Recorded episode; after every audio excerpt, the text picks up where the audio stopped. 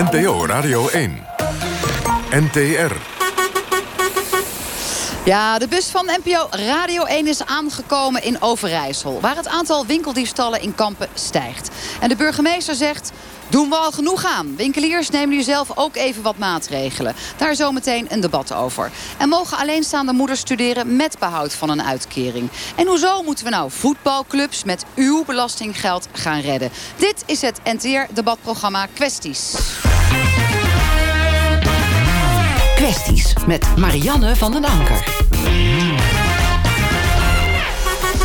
Welkom bij weer een nieuwe aflevering. Elke zondag reis ik in deze knalgele bus van NPO Radio 1 weer naar een andere provincie. Om het vooral met inwoners te hebben over wat hen aan het hart gaat. En dat doen we ook straks met de Overijsselse Annico van Zanten. U weet wel van opsporings opsporing verzocht. Wie heeft voor haar het verschil gemaakt? Maar eerst allerlei verschillende kwesties die hier spelen. Vier inwoners in de bus. Nou, eigenlijk wel 10, 11, 12. U kunt natuurlijk allemaal live meekijken. Met hen gaan we een aantal onderwerpen bespreken. Allereerst de alleenstaande moeders. Afgelopen week ging de Zwolse alleenstaande moeder Ellen Meijer... met vier anderen van de single supermoms naar de Tweede Kamer... om daar te pleiten voor meer rechten. Bijvoorbeeld een hogere uitkering. Een hoger minimumloon het recht om met behoud van uitkering een opleiding te mogen doen. En bijvoorbeeld twee dagen gratis kinderopvang. Terecht die eisen of eigenlijk niet? Daarover gaan we praten. Eerst maar uh, Ellen Meijer zit naast mij. Jij komt uit Zwolle. Ja, dat klopt. Je bent samen met de directeur Eva Brusseaert hier naartoe gekomen. Ja. Hoeveel kinderen hebt u?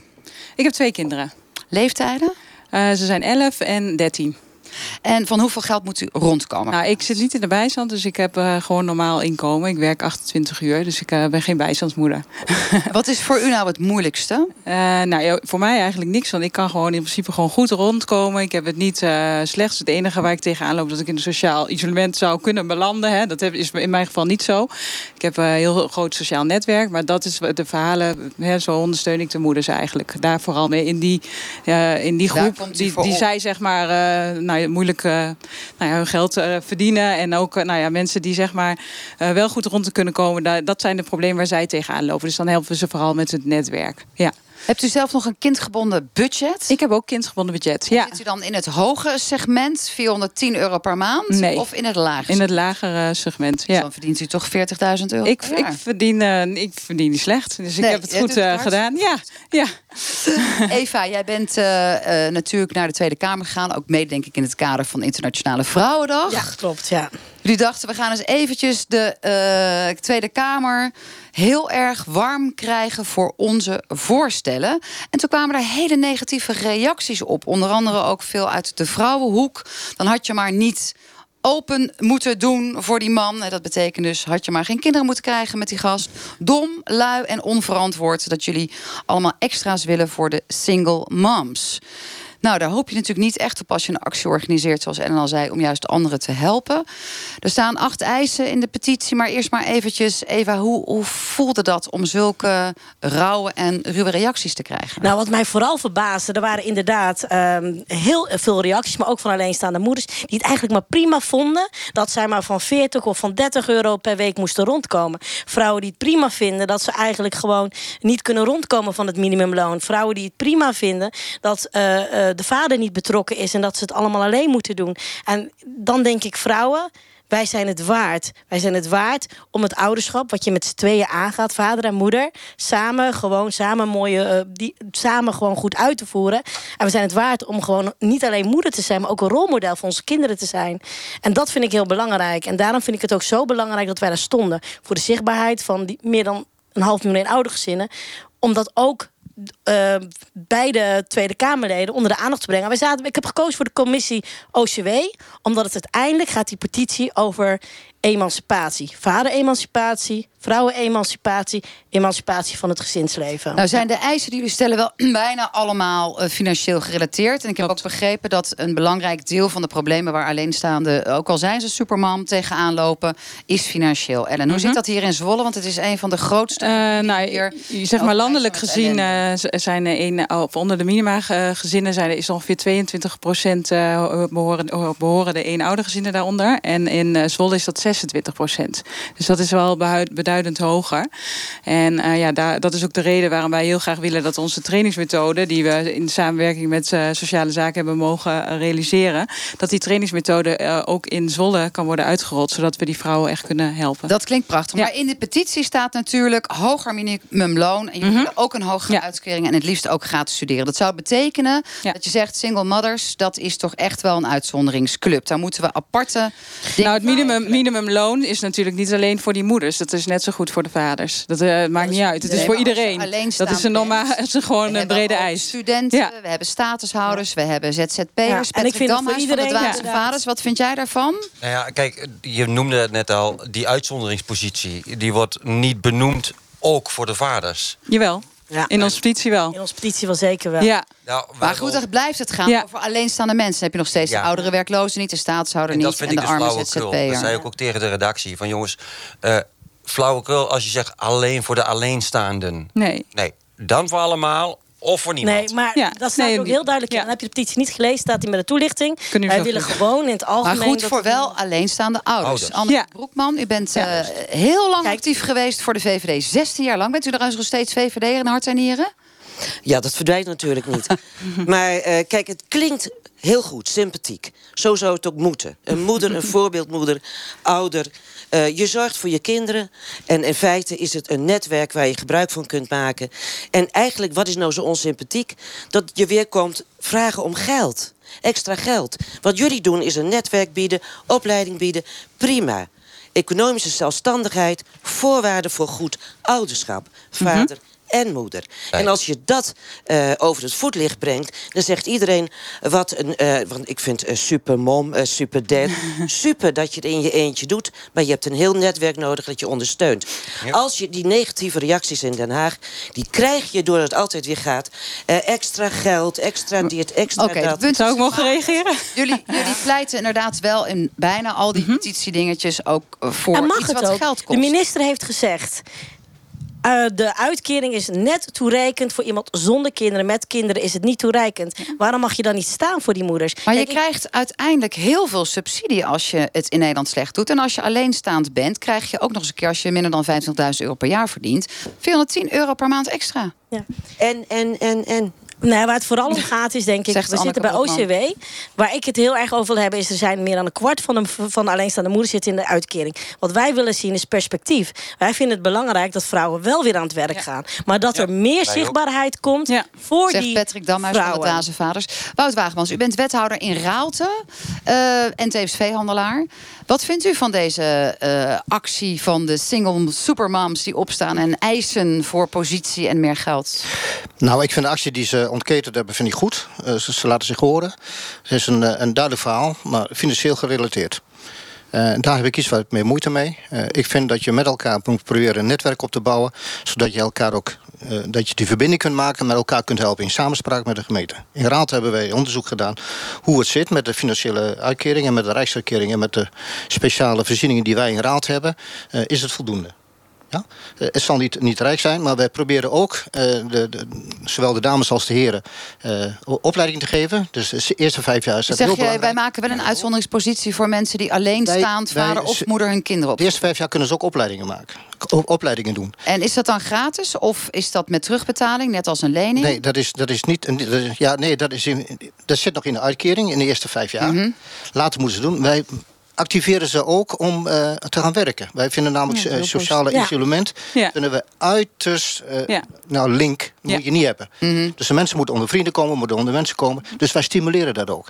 En als er toch knelgevallen zijn, proberen we daar toch een oplossing voor te zoeken. En als jij je verdiept in knelgevallen, of die komen bij jou als wethouder aan tafel, wat zijn dan die knelgevallen?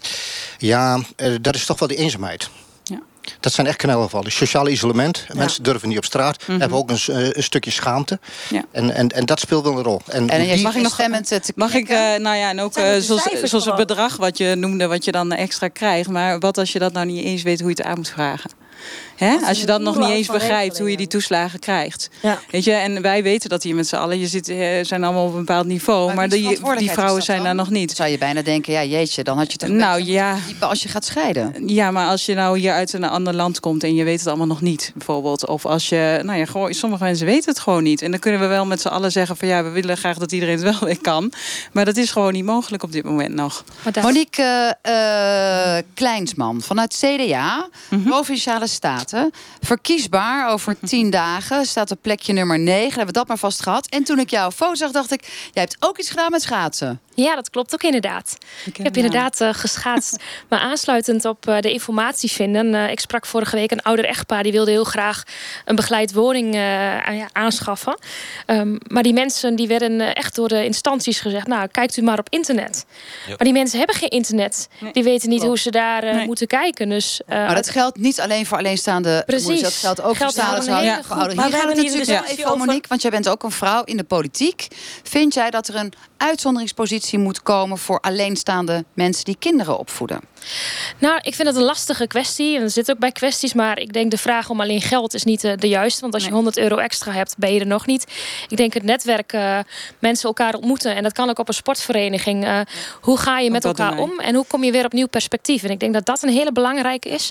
Maar ik snap ook dat als je een oudergezin bent... dat je s'avonds thuis moet zijn, dat dat een lastige is. Maar we kunnen er niet Eva. omheen. Directeur van Singles 25 Supermoms. de, wij zijn zo vertegenwoordigd op het gebied van armoede. Wij zijn de armste, wij zijn de eenzaamste doelgroep van Nederland. Ik vind het echt harteloos als iemand ons zegt en, en, en, en. Alsof het daar alleen maar Ja. om draait. Nou, Het gaat we gaan namelijk- Anneke het gaat daarom Broekman niet daar alleen- even Het gaat er niet, een even, het gaat niet alleen om Nee, moeders, het punt gaat is ook om helder. Kinderen. punt is helder. Maar de beeldvorming, Anneke Broekman, waarom krijg je zoveel negatieve reacties? Omdat u het weer nadruk legde op dat meer geld. Het gaat erom, eh, wat jullie doen is fantastisch. Ik heb de website bekeken, het netwerk, ze kunnen bij jullie terecht. En het is veel meer een uitgestoken hand dan dat tientje extra. En dan bedoel ik van, als je alleen maar gaat zitten op... wat kan ik nog meer aan subsidie binnenhalen, dat verdwijnt niet. Maar waar staat Dat in de petitie dat wij subsidie aan? Ja. Wij vragen het perspectief aan. Wij Ja. vragen, wij vragen gewoon voor de moeders aan dat ze perspectief krijgen. Want nu zijn er geen beleidskaders binnen de gemeentes. Eva want tegelijkertijd zeggen jullie in Ja. de petitie wel, daarmee, hè, met al die eisen... wat er nu gebeurt financieel en qua ondersteuning is niet goed genoeg. Niet anders goed hadden we genoeg, dit nee. probleem niet. Anders hebben wij niet zoveel gezinnen in armoede. En wat er nu heel erg de tendens op ligt, ik wil het nog even afmaken, is.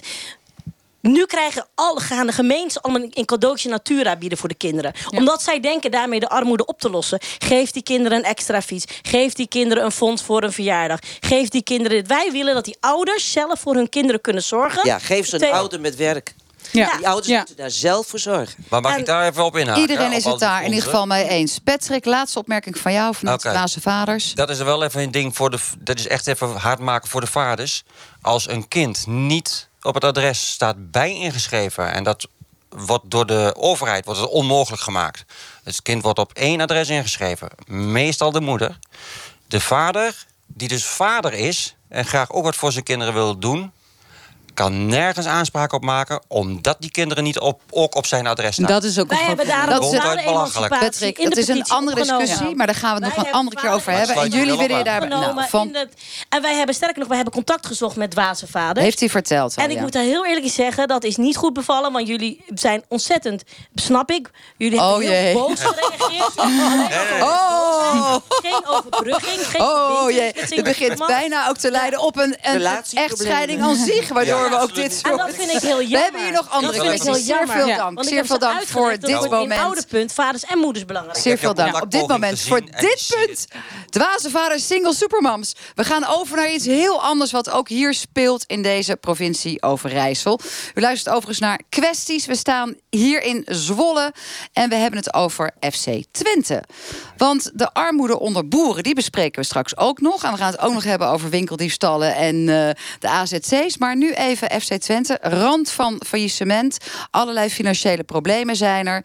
Eh 14 miljoen euro is er nodig voor twee jaar. Er moet nog drie ton worden gezocht. 54 miljoen schuld aan eh, de gemeente. Eén groot feest. Maar ja, het is wel een commerciële voetbalclub. Ja. En eigenlijk zou je toch zeggen... die gaan we niet laten redden door onze belastingcenten. Nee. Mooi Patrick. Damhuis. Mooi Jij niet. zegt mooi niet. Waarom Nee, niet? mooi niet. Ehm, heel simpel. Ik ben zelf ondernemer geweest. En op een gegeven moment is het een kwestie van... als je niet je zaakjes goed voor elkaar hebt... dan komt op een gegeven moment de deurwaarder... dan gaat de deur op slot... en dan gaat de hele bende onder de hamer aan de hoogstbiedende. Geldt dus ook voor een voetbalvereniging. Is een commerciële bende. Anneke Ja, Broek, ik maar je hebt in de tijd dat jij Ja. in de heb 16 jaar in VVD-fractie de zat van Enschede... heb jij heb echt vaak de club gered. vaak eh, eh, met de club te maken gehad. En eh, ik ben in theorie helemaal mee eens dat eh, de gemeente er niet is om een voetbalclub, een betaald voetbalclub te redden. Dus? Maar eh, dus betekent dat eh, je naar een ander belang moet kijken. Namelijk naar het maatschappelijk belang van die betaald voetbalorganisatie. Ja, maar dat heeft de gemeente Enschede al Dus drie de keer VVD gedaan. vindt Dus drie maar keer voetbal belangrijker dan kinderen in armoede. Ik was- in armoede en perspectief bieden aan moeders. W- Vind wat ik wel ik- heel bijzonder hoor, ik- jullie te horen dat de ik- VVD dit belangrijk vindt, een Wa- ik kan- voetbalclub. ik kan het vind even- sporten ook belangrijk, maar als jij eh, zorgt dat je een baan hebt, dan kun je toch gewoon ook de voetbal betalen voor je kind. Als ik even mag uitleggen. eh, het maatschappelijk belang is op dit moment zo groot. dat als de gemeente Enschede niet meegaat. met op dit moment naar de zoveelste. langs de afgrond de weg omhoog is gevonden. Als je dat nu niet doet, zijn er alleen maar verliezers. Verliest de gemeente Enschede 25 miljoen. heb je en geen betaald voetbalclub meer. Maar vergeet Maar ook dat- niet wat het doet voor de trots voor de regio. Anneke hoog Maar u als VVD zou het, het- de term ondernemersrisico moeten kennen. Ja, toch? Zou Ja. gewoon de eigen voetbalclub moeten betalen. risico- Ik ken Moet ook toch het gewoon eigen contributie betalen? Enschede. Ja, ik En weet er alles van, maar ja, we- Enschede is al failliet. Nou ja, Maar dan moet we voor mij belastinggeld Oh, contributie en. Ondertussen, lieve mensen, in de bus in. Zwolle zit Laura Hufte hier. Ze heeft ook nog eh, iemand anders meegenomen. Eh, Bas, jullie zijn vanuit eh, supporter voor elkaar, van elkaar, door elkaar, met elkaar. Super actief maatschappelijk betrokken vanuit FC Twente. Waarom is het voor jullie wel belangrijk dat er maatschappelijk geld tegenaan gaat? Ehm, nou, FC Twente Score in de Wijk, dat is de ma- maatschappelijke tak, is financieel onafhankelijk van de club. Dus het is niet zo dat wij geld krijgen van alles wat hier net eh, bediscussieerd werd. We gewoon zichzelf in leven houden. En wat wij doen is juist teruggeven aan de maatschappij. Eh, wij werken heel erg veel met allerlei kwetsbare doelgroepen van 0 tot 100. En wij proberen dus met Score in de Wijk eh, iets terug te geven aan de Dat maatschappij. doen heel veel eredivisieclubs zelf. Heel veel, ja, en het dus werkt zijn echt. niet uniek en het Nee. werkt. Maar waarom moet Wel er dan gemeenschapsgeld tegenaan? Sorry. Er moet wel gemeenschapsgeld tegenaan om FC Twente in de lucht te houden. Want anders gaan jullie het ook niet redden. Nee, ik, voor ons is het heel erg belangrijk om onder deze vlag te kunnen opereren. Omdat, eh, ondanks dat het soms heel slecht gaat, de mensen toch heel trots zijn op de club. En wij daardoor de mensen makkelijker uit huis krijgen. En, en als ik het even aan mag sluiten bij de alleenstaande ouders. Wij hebben eh, bij Score in de Wijk eh, ondersteunen we ontzettend veel alleenstaande ouders. En ehm, mijn ervaring is dat ze echte ondersteuning nodig hebben om de weg te vinden, om eh, eh, ondersteuning te krijgen, om weer een opleiding te doen, om naar werk te gaan. Dus u vindt perspectief het ook is belangrijk? Perspectief. Oh, Eva Ja, de Ja. directeur Maar dat- Cirkel Heel fijn dat u dat Ja. bevestigt, inderdaad. Ja, dat is maar waarom kunnen, moeten we dat dan via uw voetbalclub doen? Kunnen we toch ook rechtstreeks zorgen dat het in Nederland Ja, beter. Nee, Dat is nee, wel nee, nee, nee, nee. dat denk ik niet. ik zal daar kort op reageren. Monique Ehm, vanuit het CDA, Provinciale ik zal daar kort op reageren. Ik, eh, ik zie het van dichtbij, hè, vanuit eh, provinciale staten, maar ook vanuit mijn achtergrond in topsporten. Veel contact met de clubs. Ik zie het maatschappelijke eh, belang. Ik zie ook de resultaten die de club daarmee heeft. En uiteindelijk levert dat de maatschappij ook weer eh, geld op. Het kost minder geld. Monique, en, ik kan het aan jou als topsporter vragen. Je hebt lange baanwedstrijden gedaan. Waarschijnlijk waren de tarieven toen nog niet zo denderend. Dat is nu allemaal een stukje beter geworden. Maar die lui van FC Twente op de rand van faillissement. 235.000 euro gemiddeld krijgt een speler. Topspeler 4 ton. Waarom moeten we dat niet dan ook op een gegeven moment eens een keer aan die spelers gaan vragen? Nou, wat ik Of al niet? mooi vind, ik ben het met je eens, maar wat ik al mooi vind is dat die spelers ook verplicht worden om eh, deel te nemen aan die projecten, aan programma's. En ik denk dat Ja, dat, dat is een middagje leuk in Ja. de wijk iets doen, Ja. een balletje trappen. Ze moeten gewoon geld inleveren van hun salaris. Ja, ik het, ook. alle waar is daar hun geld, hè? Nee, nee, nee. Oh, nu nee, wordt de wethouder uit Raalte boos. Wout Wageman. Nee, ik ben niet boos hoor, maar dat gaat niet werken. Ik denk dat je een Ja, aantal... hoezo niet? Er gaat Ik denk dat je een aantal auto's, aspecten- weet je je wat moet- die allemaal verdienen, man, Ja, maar je, moet een aantal aspecten uit elkaar halen. Dat is het maatschappelijke aspect, maar daarnaast ook de bedrijfsmatige aspecten. De bedrijfsmatige aspecten zijn onder andere die salaris van de di- directeur, maar ook de spelers. De omvang van het bedrijf. Dan moet je bedrijfsmatig bekijken. Natuurlijk moet je in topsport ook eh, geluk hebben, moet je afdwingen. Maar de basis die moet goed zijn. En als de basis niet goed is, kom je telkens weer bij de gemeente. Maar failliet verklaren dan, FC Twente? Is dat jouw route als Ah, wethouder vanuit is- Raad redeneerd? Nee, dat is de weg van de minste weerstand. Moet je maar, op zich moet je dat helemaal niet willen. Kijk, wat, Ja, wat ik ook hoor, wat de wijkaanpak. Ik ben heel erg Nee, benieuwd. nee, wat- nee, nee, nee, nee, nee, het nee, einde nee, nee. van de rit is Het is een, inzicht. het is Maar een ik ben heel erg benieuwd wat, moet- het wat belang is van, de, deze mevrouw van de VVD. Nee. Ze maakt zich zo hard voor die voetbalclub. Welk belang heeft u erbij? Ik heb het, maatschappelijk belang Anneke Broekman. is groot voor de hele regio. De trots zit erin, de verbinding van mensen zit erin. Eh, eh, dit is iets wat je zegt, een agenda voor Twente, maak je niemand wakker voor. En armoede clubje- niet? Oh, armoede, is, armoede is ook Kinderen in armoede niet? Maar het gevoel van trots in een regio die het vaak moeilijk heeft, ook met eh, armoede, ook met mensen die werkloos zijn. Dit is iets wat je samen trots maakt, wat je bindt, wat belangrijk Ja, het is mij voor duidelijk. je economie. VVD vindt, u, Belangrijk vindt het belangrijk. Mag ik heel ja. van supporter Nee, van elkaar. Ik wil heel graag even zeggen, want we, kijk, wij werken ehm, juist met mensen die in armoedesituaties zitten.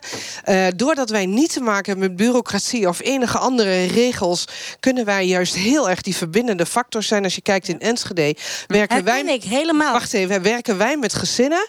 En allerlei andere eh, partijen in Enschede haken bij ons aan, waardoor die ouders echt een perspectief hebben en niet zomaar een los project. Maar kan er dan Wat geen vind jij, Laura? Als jij zegt, we hebben FC Twente nodig. Stel dat er toch uiteindelijk geen financiering rondkomt. Of dat laatste stukje niet van die drie ton. Of de gemeente zegt, je moet die schuld maar eens eindelijk gaan terugbetalen. Ja. Dan is dat voor jullie, vanuit supporter van elkaar, een drama. Ja, want ik geloof echt dat sport verbindt. En sport als middel deze mensen juist helpt om een eerste stapje te maken. Het is niet betuttelend of, of wat dan ook. Juist sport maakt dat mensen weer gaan activeren. Dat is de maatschappelijke kant van de zaak. Ondertussen is gewoon een onderneming en moet er een tent gerund worden. En die tent redt het elke keer niet om zichzelf maar je, te kunt- bedrijven. je kunt Patrick ook, je kunt ook trots op SC Twente zijn als ze een lagere divisie spelen hoor. Ze zijn nu ook heel trots. Klopt, het gaat Ja. toch om het voetbal. Dus kijken wat het volgt. Uiteindelijk Ja, overleeft ja. zo'n club en daarom heb je die 14 miljoen nodig. Ja. Dat kan voor twee jaar. Een, een club als FC Twente, eh, dat hoort in de Eredivisie gezien, de achterban. Ja, dat vind ik Ja, ja, ja, nee. Nee, dat vind ik niet. En, en. Dat is, Anneke dat is Broekman, echt laatste vraag aan Ja, jou. Coët die hoort ook in de eerste divisie hè? Ja, Zwolle die hebben heeft er ook hard voor moeten werken. Ook vaak de club even gered. Er staat natuurlijk binnenkort op de rol van de agenda die schuld, die eindeloze schuld die de club heeft. Wat moet de gemeente daarmee doen, de gemeenteraad? Wat adviseer jij hen? Ik adviseer hun, er ligt nu een, eh, een reddingsplan. Ik adviseer hun om, eh, om, om een definitieve oplossing te zoeken. Het is namelijk zo van het weer steeds pappen en nat houden. Ik denk dat je samen met andere Maar betekent dat schuldsanering voor de club? Schuldsanering, aandelen. Ik weet niet wat voor plan er ligt. Van ik zit niet meer in de gemeenteraad. Maar ik vind dat je nu een definitieve oplossing moet zorgen voor zo'n club. Dat het niet steeds maar weer opnieuw hand ophouden is. Definitieve Nou. schuldsanering. Dus de burgemeester voorzitter van FC Twente worden? Dan heb je de vinger nee. Oh, nee. De Oh, nee. bedoeling is dat Oh, nee. FC Twente dat in de de toekomst komen. niets meer met de Ik zou niet op de. VVD stemmen. Oké, nou, we Dat hebben het wel voorstellen. We hebben hier nog een aantal andere kwesties die spelen. We hebben al de single supermoms gehad. We hebben FC Twente gehad. We gaan nu hebben over een andere kwestie die hier speelt in Overijssel. En ook op andere plekken overigens in Nederland. Steeds meer criminaliteit. En dan met name boeren die eventueel, als ze niet zo sterk ter been zijn... dan met name in bedrijfsmatig gezin... toch wellicht in de handen van criminele organisaties kunnen komen. En voor je het weet staat jouw stal die je hebt verhuurd of laten verbouwen... vol met drugs en hennepplanten. En dan ben je mooi de sigaar. Dat is een groeiend probleem. Maar wat zijn nu goede oplossingen? Monique Kleinsman, u hebt daar al gehoord. Zelf opgegroeid op een boerderij. Ook dat nog. En lange baan, afstandsschaatser. En op plekje 9 van het CDA.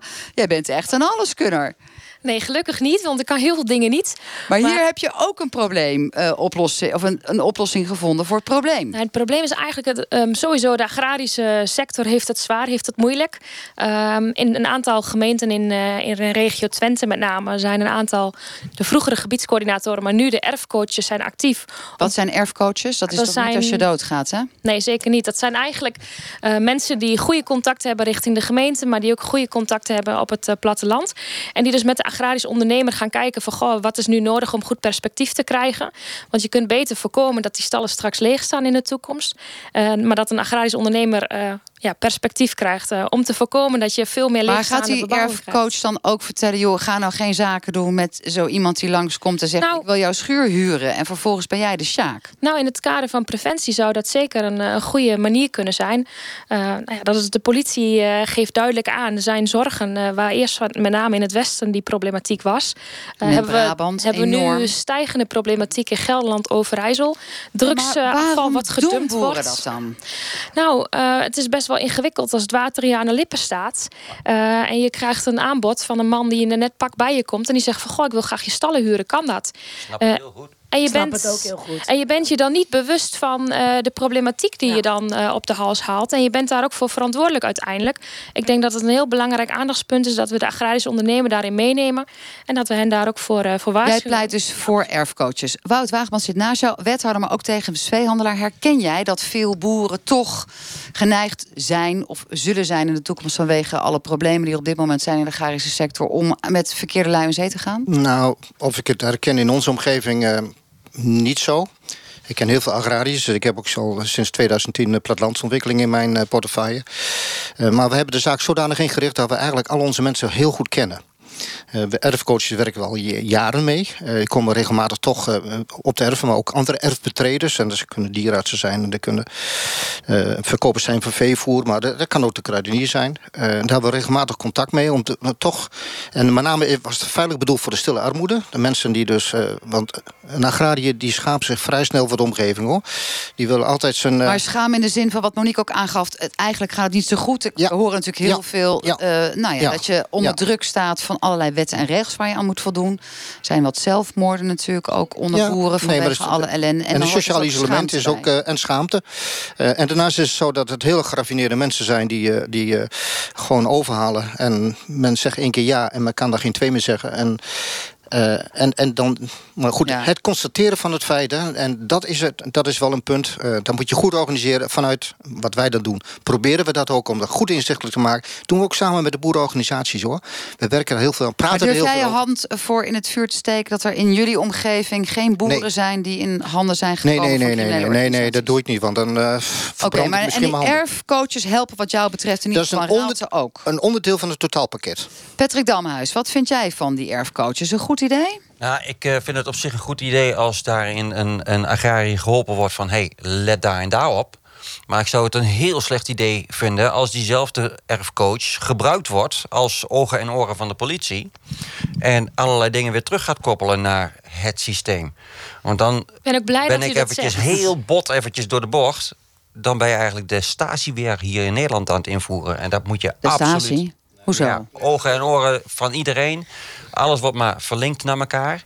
Terwijl ik, ik zei het net al, ik begrijp als een agrariër in die verlegenheid komt. Ja, ja, ja. Maar dat bedoel je dus ook wellicht voor de kruidenier die op iemands eh, erfgoed eh, of, of iemands erf komt. Dat je niet wil dat die persoon, als hij iets verdacht ziet, dat meldt bij de politie. Nee, ik Maar hoe komen we er dan achter? Nou, ik vind dat vanuit eh, de overheid, de gemeente in dit geval, die erfcoach dusdanig eh, de gelegenheid moet krijgen om met en naast iemand te gaan staan, naast die agrariër te gaan staan, dat die agrariër echt niet in die verleiding hoeft te komen. Precies, en dat is een heel mooi, hele mooie maar voorbeeld. die erfcoach waar jij voor pleit, Monique, is dat iemand die geheimhoudingsplicht heeft? Of kan die ook bijvoorbeeld met een verzekeraar in contact treden en zeggen: Ja, weet je, ik zou die maar- tent daar niet verzekeren? Maar nu gaan we het thema erfcoach helemaal in het verkeerd verband trekken. Inderdaad, het is iemand die met de ondernemer samen gaat kijken. Een heel mooi voorbeeld in Wieren dat ze samen een bedrijfsplan hebben gemaakt, waardoor het bedrijf weer perspectief kreeg. En daardoor kom je niet in die ellende. En ik denk dat dat eh, nou ja, het uitgangspunt is dat je samen met de ondernemer gaat kijken Is het hoe behouden we het verplicht platteland. of kun je zelf om een erfcoach vragen? Nee, zeker niet. En eh, het, is ook, het moet ook echt bij de gemeente blijven. Het is heel belangrijk dat de, dat de erfcoach de mensen, de, de erfbetreders kent. Maar ook de ondernemers. En de provincie eh, heeft nu 2 miljoen extra vrijgegeven... om ook te zorgen dat meerdere gemeenten hiermee van stad kunnen gaan. Ik denk dat het een heel goed initiatief eh, is. 2 miljoen daarbij weer voor die eh, boeren, die ondernemers zijn. Weer subsidies, krijgen al honderdduizenden euro's vanuit eh, Brussel. Miljoenen vanuit god weet waar. Die boeren zitten altijd maar aan de subsidieslang. Nu dit weer. Nee, nee, de erfcoaches betalen we zelf. We ik vind het hartstikke leuk als we nu eh, een beetje. Maar het is wel geld belastinggeld. Het is Weer belastinggeld van potje het- 25 voor Nee maar, nee, maar kijk, als je dan in breed perspectief ziet en, en je, je praat over landbouw, eh, ontwikkeling van, het- van het platteland en, en, en ook perspectieven bieden voor het land- platteland, asbestsanering, er komen, eh, energietransitie, er komen heel veel dingen op ons af. En daar hebben we deskundigen voor nodig die mensen ook meenemen in die processen. En dat is een heel, heel belangrijk onderdeel om perspectief te bieden voor, die voor deze ondernemers. Het juiste loket aanwijzen en helpen. Het moeten vertrouwenspersonen zijn. En geen, geen, geen verlinkers, vertrouwenspersonen. We Daar gaat niet het om. vergeten wat, eh, wat de agrarische sector oplevert. Hè, qua, qua, kosten, of qua inkomsten eh, voor de Nederlandse sector. Dat is onwijs, eh, onwijs qua export. Dat, is, Dat was nou weer net een trigger voor Ja, Anneke en- Broekman Ja, maar- van de VVD uit Ja, maar Enschede. vergeet niet, ik kom uit de stad, de grootste stad van Overijssel, Enschede. En, eh, maar het platteland is zo belangrijk voor ons dat daar goed geboerd wordt. Dat eh, de boeren hebben eh, voor het onderhoud. Dus het verloedering van het platteland gaat iedereen aan in Overijssel om dat te voorkomen. En als je dat kunt doen met die coaches, ik zou zeggen, top. Vind jij, eh, Anneke, dat ehm, eh, er wat meer invoelend vermogen nodig is richting boeren? Want er blijkt natuurlijk ook wel uit de verhalen die we net hoorden... dat de kans dat ze toch in handen komen van criminelen vrij groot is... omdat het water hen na aan de lippen staat. Ja, en dat, dat eenzaamheid van het beroep. En wat, wat, wat u zegt, ken je mensen, zeker in kleinere plattelandsgemeenten, is het denk ik heel belangrijk dat het vertrouwen uitstraalt en niet een verklikker, zoals jij zegt. Je moet het vertrouwen hebben van mensen dat, eh, dat je niet meteen die schaamte waar je het over hebt, dat je niet meteen over de klink gejaagd wordt, maar dat je geholpen wordt. Juist. Tegelijkertijd, ik heb een, een, een politieachtergrond... is het ook wel verrekte handig dat je op een gegeven moment kunt interveneren... als politie en openbaar ministerie als het foute boel is. En nu lijkt het net alsof we ze alleen maar gaan lopen helpen. Terwijl op een gegeven moment moet er toch ook gewoon repressie plaatsvinden. Nee, natuurlijk is zoals criminaliteit eh, echt aan de orde is... Dan, maar er zijn er meerdere organisaties die, eh, die daarop inspringen. Erfcoaching moet een vertrouwenspersoon zijn. Gewild of ongewild eh, kunnen ze in de val lopen... en dan moet je ze ook helpen. Je, je, moet- je moet onze mensen niet in de steek laten.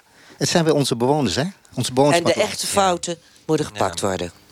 Dat nog even als aanvulling van Anne Broek. Ja, ik vind het wel een Dank voor dit moment eh, over deze kwestie. Tot zover. U luistert naar het debatprogramma van de NTR Kwesties. Zometeen discussiëren we verder in deze bus van NPO Radio 1. En dan over de stijging van het aantal winkeldiefstallen. In Kampen wordt gewezen naar een groep uitgeprocedeerde asielzoekers... of asielzoekers die nog in een bepaalde fase zitten van erkenning. Hoe dat precies zit en hoe dat we deze kwestie zouden kunnen oplossen... dat hoort u zometeen. Maar eerst, als er problemen zijn... of dat nou in de maatschappij is of in je persoonlijke leven... in een discussie, dan kan er nou net één iemand zijn... die het verschil voor jou maakt. Wij zoeken elke week iemand op...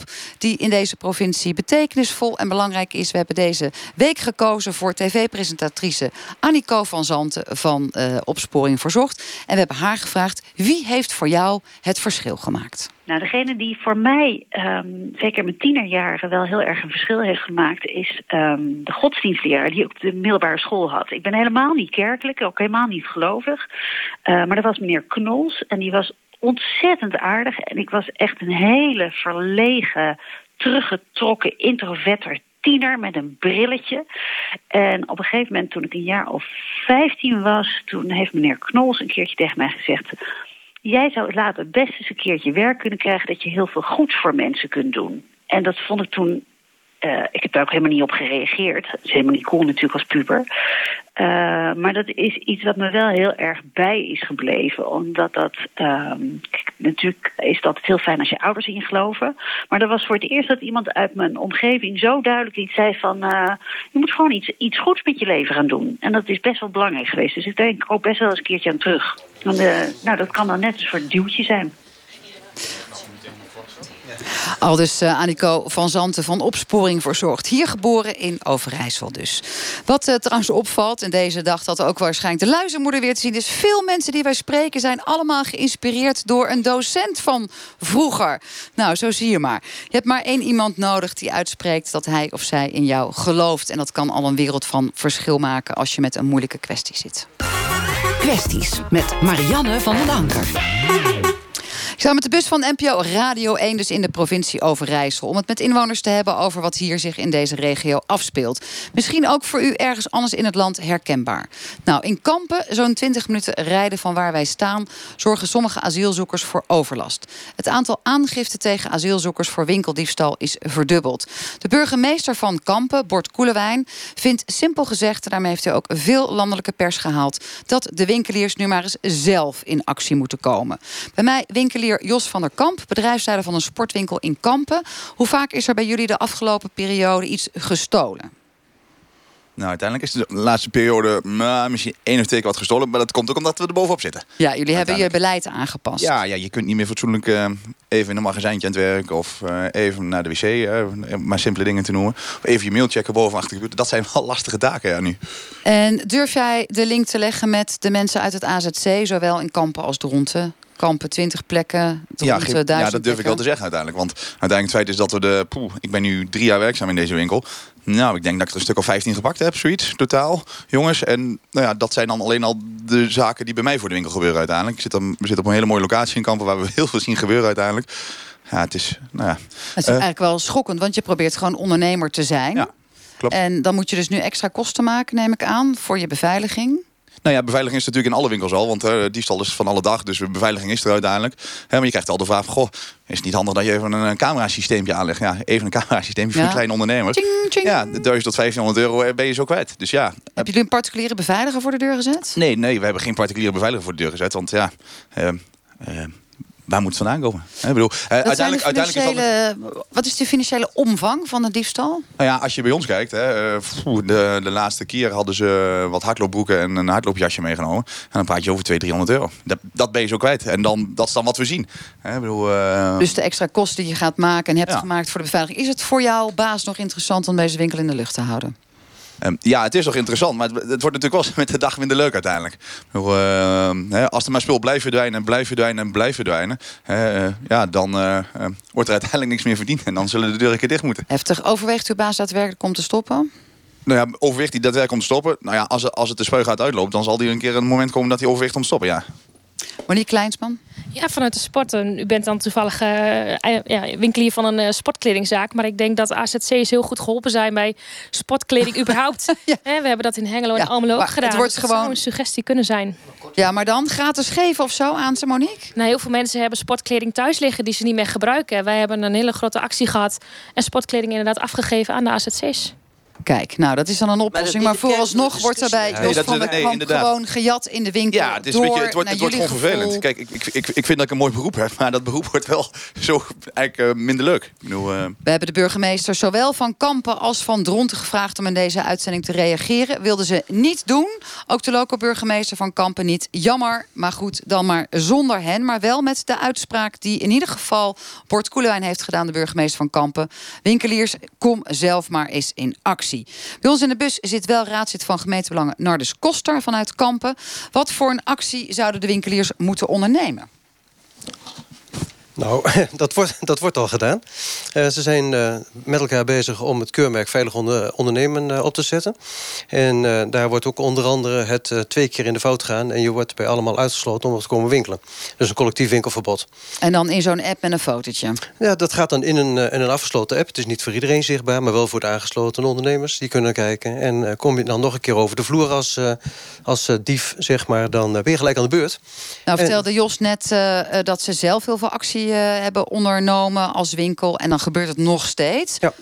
Je zou ook denken, nou, je hebt de politie misschien in kampen wat vaker nodig. Hoeveel ja. politie-inzet is er bij jullie? Nou, eh, altijd te weinig natuurlijk, want het is uh, dweilen met de kranen op op zo'n manier. Want je hebt de politie ook voor andere zaken nodig. Als er een, een ongeluk gebeurt op de N50, dan zijn ze daarbij betrokken. En is er een brand, staan ze daar.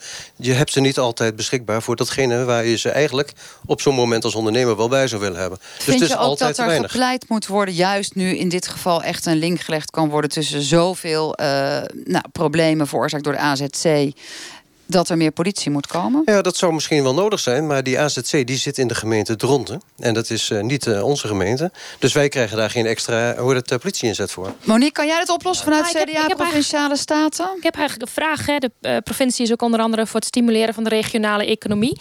Um, hebben jullie een suggestie die ik mee kan nemen naar de Staten?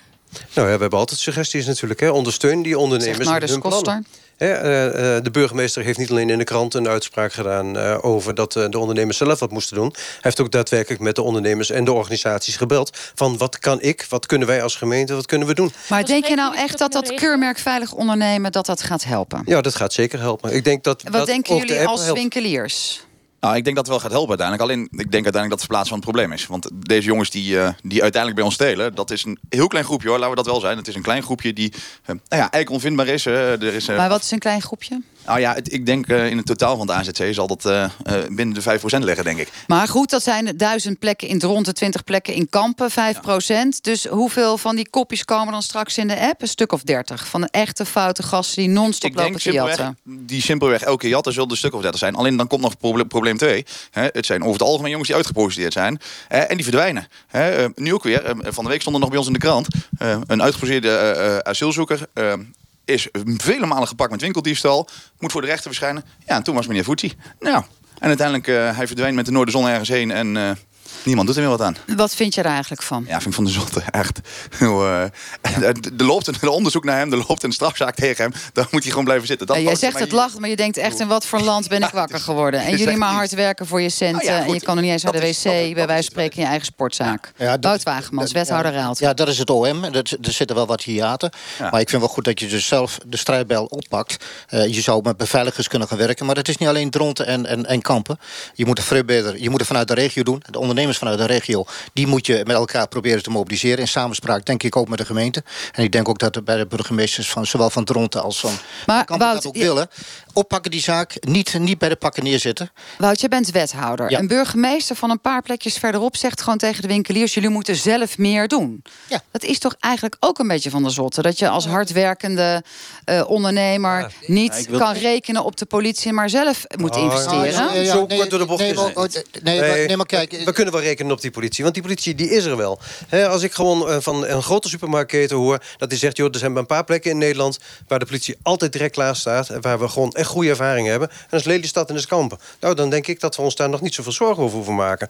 Maar waar we ons wel zorgen over moeten maken... dat het iedere keer verplaatsende groepen zijn. He, dat werd net heel mooi, mooi ook gezegd door Jos. He, het zijn niet iedere keer dezelfde. Het zijn er een stuk of dertig, maar die dertig zijn na een poosje. Maar dan kunnen de ondernemers dat toch niet oplossen? Waarom doet dan een burgemeester zo'n uitspraak? Ondernemers kunnen maar één ding oplossen... en dat is zorgen dat je preventief aan de slag bent daar. Edwin uh, Burgman vanuit GroenLinks Kampen. Ja, door, door het artikel lijkt het nu alsof uh, de burgemeester de verantwoordelijkheid heel erg bij de ondernemers neerlegt. Hè. De burgemeester heeft een aantal instrumenten om in te zetten en die zet hij echt wel volop in. Ja, kijk, ik hoef zijn uitspraken niet te verdedigen. Nee, het is ik. gewoon in de media ja. gekomen. We hebben hem 25 keer gebeld, ja. gezegd: kom het hier uitleggen. Maar jullie moeten het klusje oplossen. Ja, ik weet dat hij toevallig, van de, toevallig een, een, reisje heeft op dit moment. Dus hij is niet aanwezig. Dus, ik hoop dat de loco ook niet. Maar Niemand. Wat, maar wat, wat, wat ik daarover wil zeggen is... We, er wordt al een aantal maanden ook in de gemeenteraad over gesproken. En uh, samen met het COA is er een, is er een aanpak losgelaten. Dat heet de persoonlijke aanpak. En van daaruit kunnen ze ook meerdere instrumenten inzetten. Als iemand meerdere keren wat heeft gedaan... dan kunnen ze bijvoorbeeld het zakgeld intrekken... of iemand naar een beveiligde uh, COA of uh, COA overbrengen. Het is dat soort dingen worden wel ingezet. Helder, Edwin. Maar Alleen, tegelijkertijd ja, nee, zegt Jos... het zijn uitgeprocedeerde asielzoekers. Ja, dus wat nou zakgeld ja, intrekken? Ze vertrekken met een horizon. Het probleem is dat... Uh, ik bedoel, ik, ik ben er trots op dat we in Nederland mensen opvangen... die vluchten voor oorlog en geweld. Alleen dat is het probleem op dit moment niet. We hebben te maken met een, met een groep veilige landers... die, die naar Nederland toe komen. Dan hebben we het over mensen uit Georgië, Albanië, Marokko. Algerije. En, ja. Nou ja, en, die, en ja, daar hebben we op dit moment last van. Daar ben ik.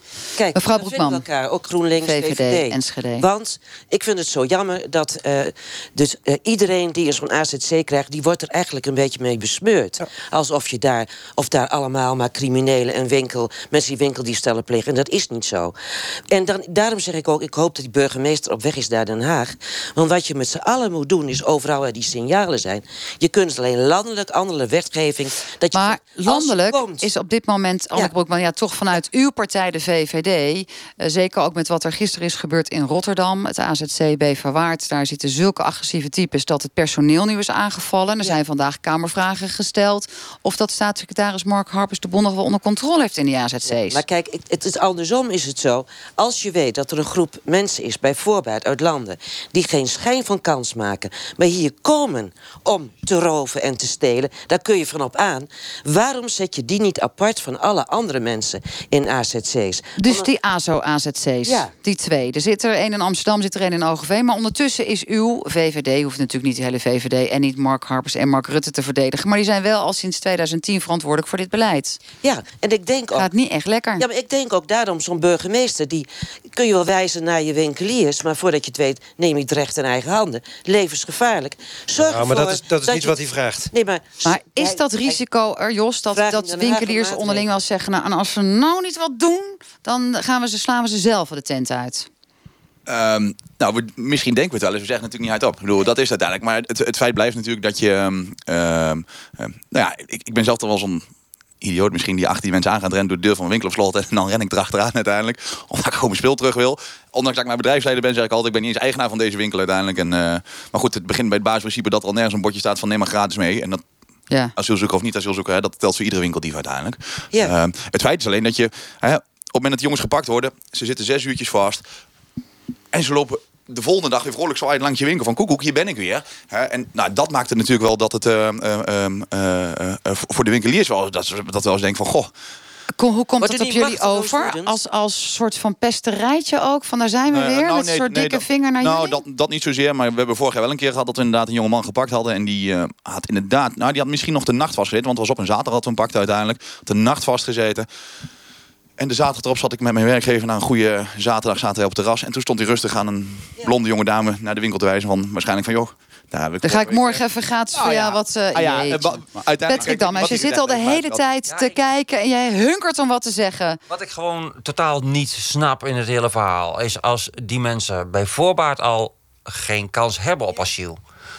wat doen ze dan in vredesnaam nog Ja. in dat asielzoekerscentrum... en zijn ze niet al Nou ja. lang weer teruggestuurd? Nou ja, dat is volgens mij omdat we daar van. Eh, eh, publieke informatie over hebben. Het, is, het, het stokt wat in eh, de, de doorloop en de beoordeling. Duurt zo'n acht maanden. Ja, Ja. Dat, dat is het probleem. Wat ik En heb dat is het probleem. Maar ja, dat is het probleem. Dat kan je eh, wel zeggen. Ja. Edwin Brugman, dat is het probleem. Maar jullie zitten ermee. Hè? Nee, er zijn twee asielziels, eh, eh, asielzoekerscentra bij jullie in de buurt. Dronten en Kampen. Nee, de ja. nationale overheid verzint dit allemaal. Duurt acht maanden voor ze überhaupt worden beoordeeld... of ze wel of niet mogen blijven. Ja, en hier is dan ook de staatssecretaris aan zet. Hè? Want het, eh, bedoel, de mogelijkheden zijn er volop. De regelgeving is gewoon heel simpel. Een procedure hoeft voor veilige landers maar tien dagen te duren. En wat Ja. ik op dit moment heb begrepen is dat het ja, toch heel erg lang duurt... voordat er überhaupt iemand van de IND gesproken Ja, dat heeft. is, dat Maar is Wout Wagemans, wethouder de Raalte. klopt. Daar, daar stokt het ook. Het kost gigantisch veel geld ten eerste. Eh, de, de procedure verkorten. Mensen veel sneller aan het werk zetten. Dat zou een hele goede oplossing zijn. En degene die overtreding beginnen, één of twee of drie, eh, eerder uitzetten. Nou, met alle Nou, al- al Anneke Broekman zei natuurlijk net dagen, al een maar- aantal Nee, van nee, dit nee, soort... nee, de foute mensen moet je, moet je, de, moet- die, die overtreders die moet je zo snel mogelijk eh, weer eh, terugsturen naar het land. Maar de mensen die wel goedwillend zijn, niet acht maanden in, in, in een AZC laten zitten, laat die eerder integreren in de samenleving en laten ze ook aan het werk gaan. Dan hebben ze perspectief. Net zoals die kleine kinderen bij die alleenstaande moeders, dan hebben ze perspectief. Maar dat is een andere doelgroep. Hè? Het gaat hier om de veilige landers. Ja. Ja, de veilige Ja, landers. de eh, veilige Edwin landers Brugman. Zet die apart. Dat zegt Anneke Broek. Maar jij zei net ook van... het is vervelend als die, hè, laten we het dan even Ja. op een aantal van 30 houden... het verpesten voor de rest. Nou, zie je in Kampen, waar jullie allebei eh, eh, raadslid zijn... en Nardus en Edwin, dat dat natuurlijk ook een vrij kleine gemeenschap is. Ook een gemeenschap waar best toch wel wat mensen gelovig zijn. Je zou verwachten dat het draagvlak voor mensen die in een AZC terechtkomen heel groot is. Maar dat dit het draagvlak heel erg onder druk zet. Klopt dat, Nardus? Ja, nou, dat werkt zeker niet in een positieve zin mee. Het draagvlak is, is best groot. Eh, er wordt ook veel eh, vrijwilligerswerk eh, door de mensen uit, uit de gemeente Kampen gedaan op het AZC. En ik denk ook dat de meeste mensen helemaal niet willen weten van, dat er ook wel slechte mensen tussen zitten. Ja, dat- heb je overal. Maar ik denk dat juist die kleine groep waar we het hier over hebben, die veilige landers, dat dat een groep apart is. En dat die zelfs ook rondtrekken door het land. Dat ze niet eens allemaal uit deze AZC komen. Dat ze ook gewoon uit andere plaatsen hier. Ja, maar dan krijg je dus hetzelfde wat we net al een beetje vaststelden... dat je lokaal een AZC hebt met draagvlak... en vervolgens maakt eh, onder leiding van de VVD... eh, dit kabinet er een puinhoop van om gemeenten te ondersteunen en een beetje te helpen. Ervaar je dat ook zo vanuit GroenLinks? Dat is natuurlijk een hele makkelijke inkoppeling. Ja. Oppositie, coalitie. Nou, kom maar, hoppa, intikken. Ja, wat ik net zei, kijk, eh, eh, eh, ja, ASO, RCC is wat ik net hoorde. Ja, weet je, volgens mij zijn er al volop mogelijkheden om asielzoekers die zich misdragen, om die apart neer te zetten. Wat hier echt het probleem is, is gewoon, hè, de procedure is al gewoon tien dagen hè, voor veilige landers. Alleen, ja, er is gewoon op dit moment eh, tekort aan personeel. Veel Dus- te weinig personeel. Ja, dus, wat, dus daar is echt de staatssecretaris aan zet om dat op te lossen. En dat kunnen we in kampen niet. Maar ik, ik, denk dat, we- ik denk dat we dat misschien te weinig personeel, dat is een, Ja. dood, dat is een dooddoener. Ja, dat, dat Maar dat is. Nee, eh, nee, nee, maar kijk, als je betrokkenheid eh, wilt creëren... en zeker in, in, de- en draagvlak in de omgeving... en, en de- iedereen werkt eraan mee... dan moet je ook dat signaal goed serieus oppakken. En personeel, dat is een dooddoener. Ja, maar- We halen ja, gewoon Polen hier er naartoe om dat te doen. Hè? Nee, nee, nee. dat- dat- dat- Ik wil nog heel even naar Jos van der Kamp. Want jij zit er elke dag mee. Ik bedoel, iedereen hier is voor de rest leuk aan het praten. Maar jij runt een tent als Mhm, bedrijfsleider.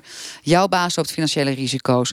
En jullie hebben ermee te maken. Klopt. Met al die winkeldiefstallen. Mhm.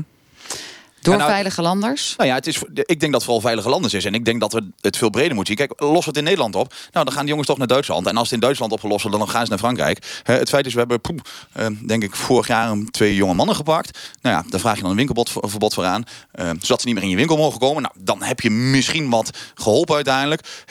Dan kun je die jongens vervolgens eh, eh, gewoon volgen op Facebook. Ja, die jongens hadden in Dortmund gezeten. Die hadden in Parijs gezeten. Die waren in Amsterdam geweest. Nou zaten dan Dus ons toevallig- strafrechtelijk Ja, ze moeten instrumentarium is ook beperkt. Je Ja, zegt, hebben nou een ja, kijk, winkelverbod en dan zitten ze zes uur vast. Wij, wij Nederlanders lossen, lossen dit niet alleen op. Kijk, die, die jongens die komen, en of het nou voor mijn part Portugal, Spanje, Italië, eh, Griekenland is, waar ze binnenkomen, hè, daar moeten ze bewijzen waar ze vandaan komen. En dan moet gewoon een vliegtuig klaarstaan. Jullie komen uit veilige landen, lopen. En dat is ook veel goedkoper oplossing. Dit, Ja. dit is een, natuurlijk een vrij rechtse en populistische uitspraak. Maar deze knalgele bus van NPO Radio 1 mee eens? Per keer in de post terug op welk vliegtuigveld dan ook? En welk vliegtuig dan ook? Zolang wij afgesproken Anneke hebben dat iedereen VVD. de kans heeft op een, eh, eh, een asielprocedure... en de wet niet gewijzigd is...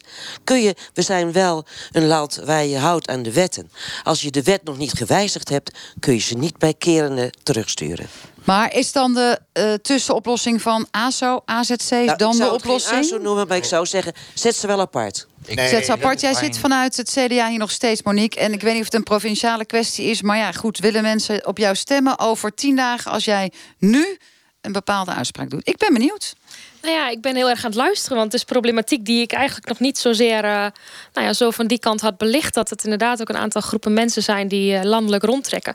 Waar ik denk ik provinciaal een taak zie. En is inderdaad vanuit het MKB. Uh, is inderdaad die netwerkbijeenkomsten organiseren. En misschien wel dit specifieke thema van diefstal in winkeliers.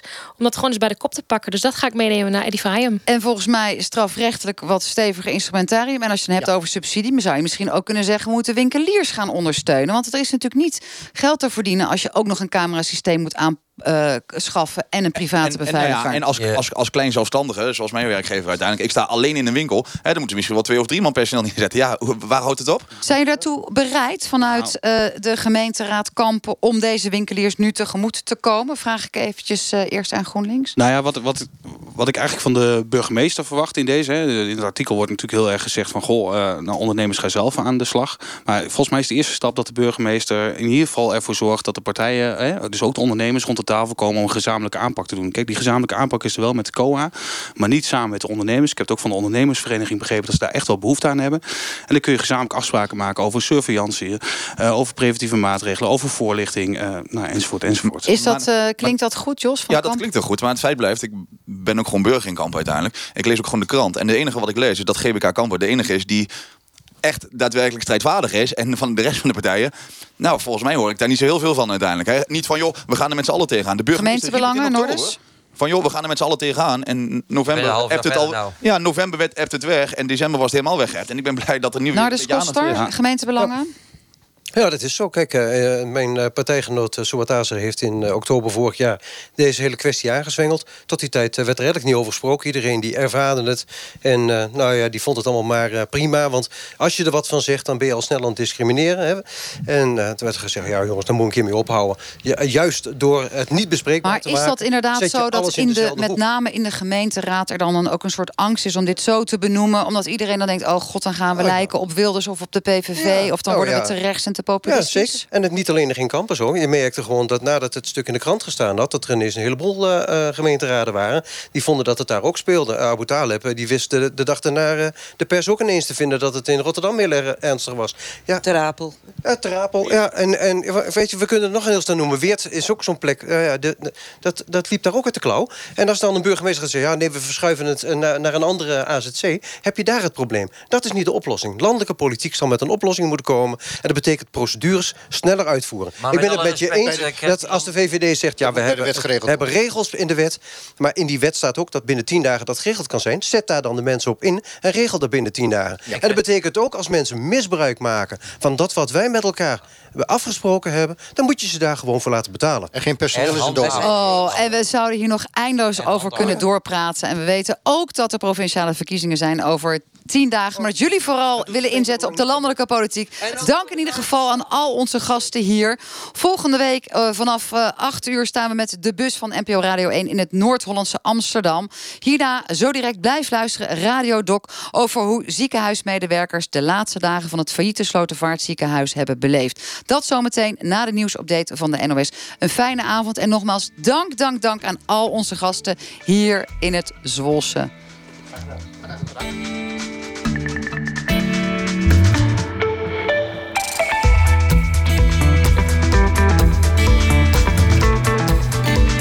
NPO Radio 1. Even eens even live verslag, wat ziet u? Nou, het was eigenlijk een collega die kwam binnen en die had er allerlei vragen bij. Ja, hier wordt heel veel over gesproken, gelukkig en terecht. Vragen bij het nieuws. En ik was gewoon heel erg benieuwd, want ik heb aan alle mensen dezelfde vraag gesteld. Laten we maar meteen de belangrijkste vraag stellen. Ik vraag wat u vindt. Daar laat ik me niet over uit. Nou, dan is dat het antwoord. Nou ja, het resultaat is, is een groot mysterie. Ja, dan uh, zit je nu eigenlijk met een probleem. Het is toch niet te geloven? Ja, het roept natuurlijk heel veel vragen op. Dat bleken eigenlijk vragen die bij heel veel mensen leefden. De vragen en de antwoorden. Dus dat maakte ons nieuwsgierig om te gaan zoeken... wat is er eigenlijk over bekend? Luister NPO Radio 1. Het nieuws van alle kanten.